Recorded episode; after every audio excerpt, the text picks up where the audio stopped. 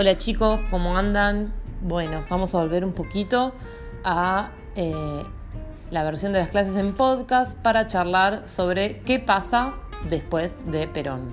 ¿sí? Nosotros hablamos un poco de qué pasa con el golpe, ¿sí? un poco en clase, un poco en los podcasts, cómo se va sucediendo la integración de la oposición ¿sí? alrededor de esta idea del antiperonismo y los derechos civiles que caduca con la oposición de la Iglesia y las Fuerzas Armadas que llevan al golpe a Perón.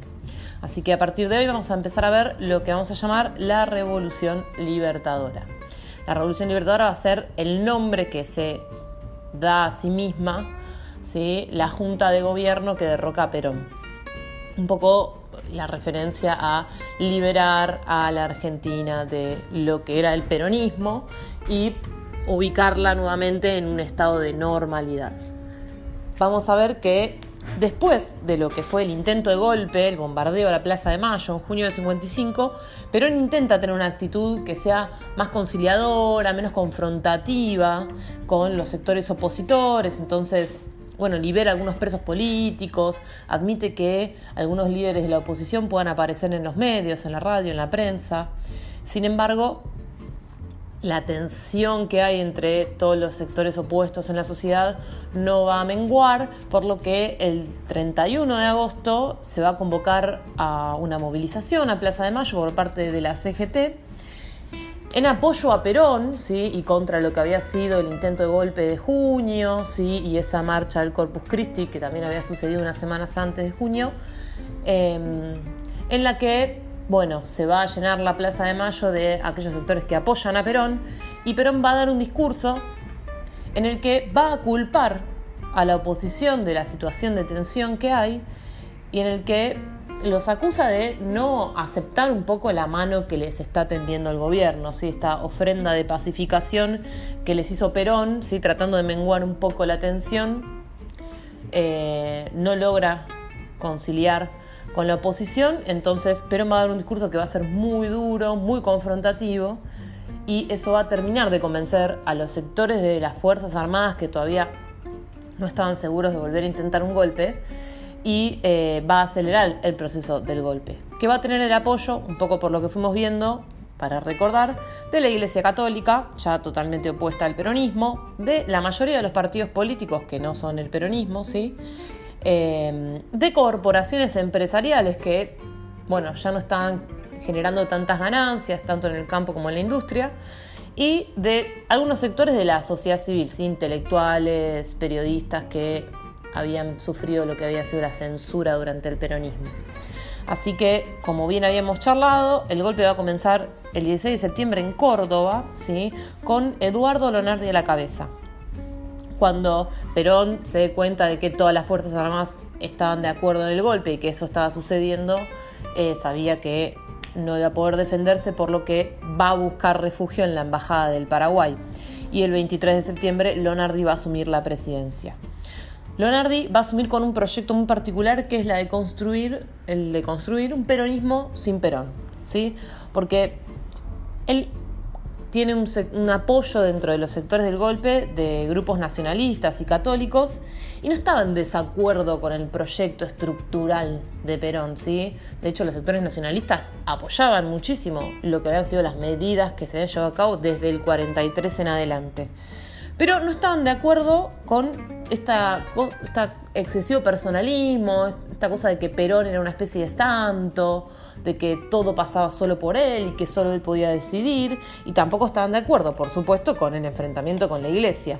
Entonces buscaban un poco, bueno, volver a esta alianza que había, que generaba para los grupos que apoyaban a Leonardi y el paranismo de Leonardi, un, resultados fructíferos para la sociedad, que era una alianza entre sectores militares nacionalistas, que querían lo mejor para la Argentina supuestamente, y dirigentes sindicales, como había sido la alianza en el 43. Entonces, efectivamente, está esta idea de buscar un peronismo sin Perón. Em, entonces, cuando Leonardo asuma, por ejemplo, una de las cosas que va a decir es que, bueno, no hay ni vencedores ni vencidos, ¿sí? Porque en realidad no estamos en contra de los sectores que apoyan a Perón. Queremos que mantengan sus conquistas, queremos respetar a las organizaciones sindicales, ¿sí? Solo que queremos correr a Perón del medio porque nos parece que no, no camina, ¿sí? No va más. Eh, pero el de Leonardi va a ser un grupo muy minoritario, ¿sí? Va a ser eh, el sector más pequeño de todo ese gran arco de fuerzas que van a efectivizar el golpe. Va a haber otro grupo, que es el mayoritario, ¿sí? que son un sector más liberal, no tan nacionalista, que están dentro del ejército y de la marina. Si ustedes recuerdan, yo les dije que dentro de la marina siempre están los sectores más conservadores, eh, que se oponían más a estas medidas que parecían progresivas para los sectores más pobres de la sociedad.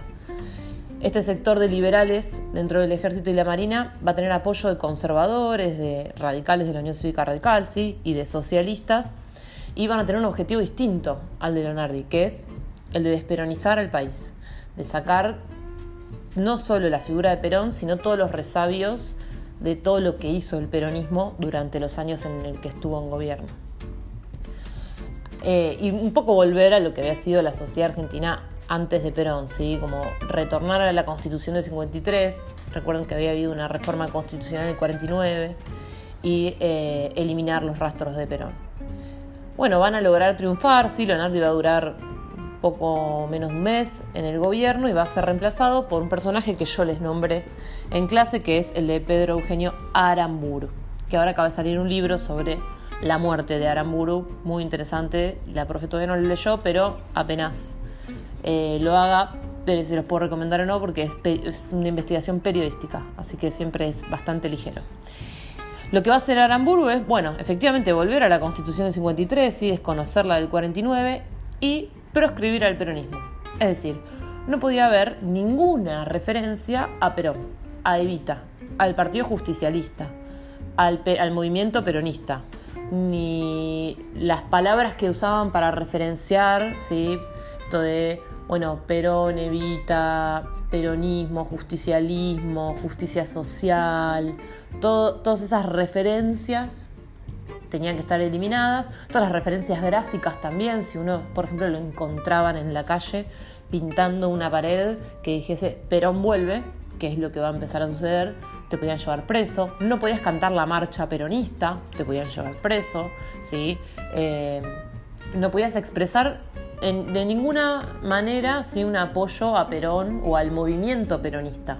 ¿sí? Y eso va a generar muchísimos conflictos porque la mayoría de los sindicatos, ¿sí? un poco orquestado durante eh, el estadio de Perón en el, en el gobierno, ¿sí? van a ser todos peronistas. Perón se va a encargar de que los sindicatos, sobre todo en los, en los gremios estratégicos, fuesen peronistas, ¿sí? para que no le hiciesen huelga, para que presentaran su apoyo, para que estén cuando había que movilizar. Bueno, todos esos sindicatos ¿sí? que mantenían ¿sí? el acuerdo de ser todos peronistas y que en sus espacios de trabajo eh, van a efectivamente expresar que son peronistas durante mucho tiempo, van a sufrir las consecuencias. Iba a haber muchos despidos, suspensiones, eh, eh, y demás. Vamos a ver un poco cómo se reconfigura la próxima clase el movimiento peronista y lo que vamos a llamar la resistencia peronista. Es decir, qué hacen todos estos trabajadores, todos estos sectores que apoyaban a Perón ¿sí? durante estos años de proscripción. ¿sí? Vamos a no sobrecargar mucho esta clase ya que todavía tienen que entregar el trabajo sobre peronismo, ¿sí? se los recuerdo y volveremos con mucha más información la próxima cuando ya hayan terminado con esas tareas. Así que les mando un saludo, que tengan un buen fin de semana y seguimos en contacto.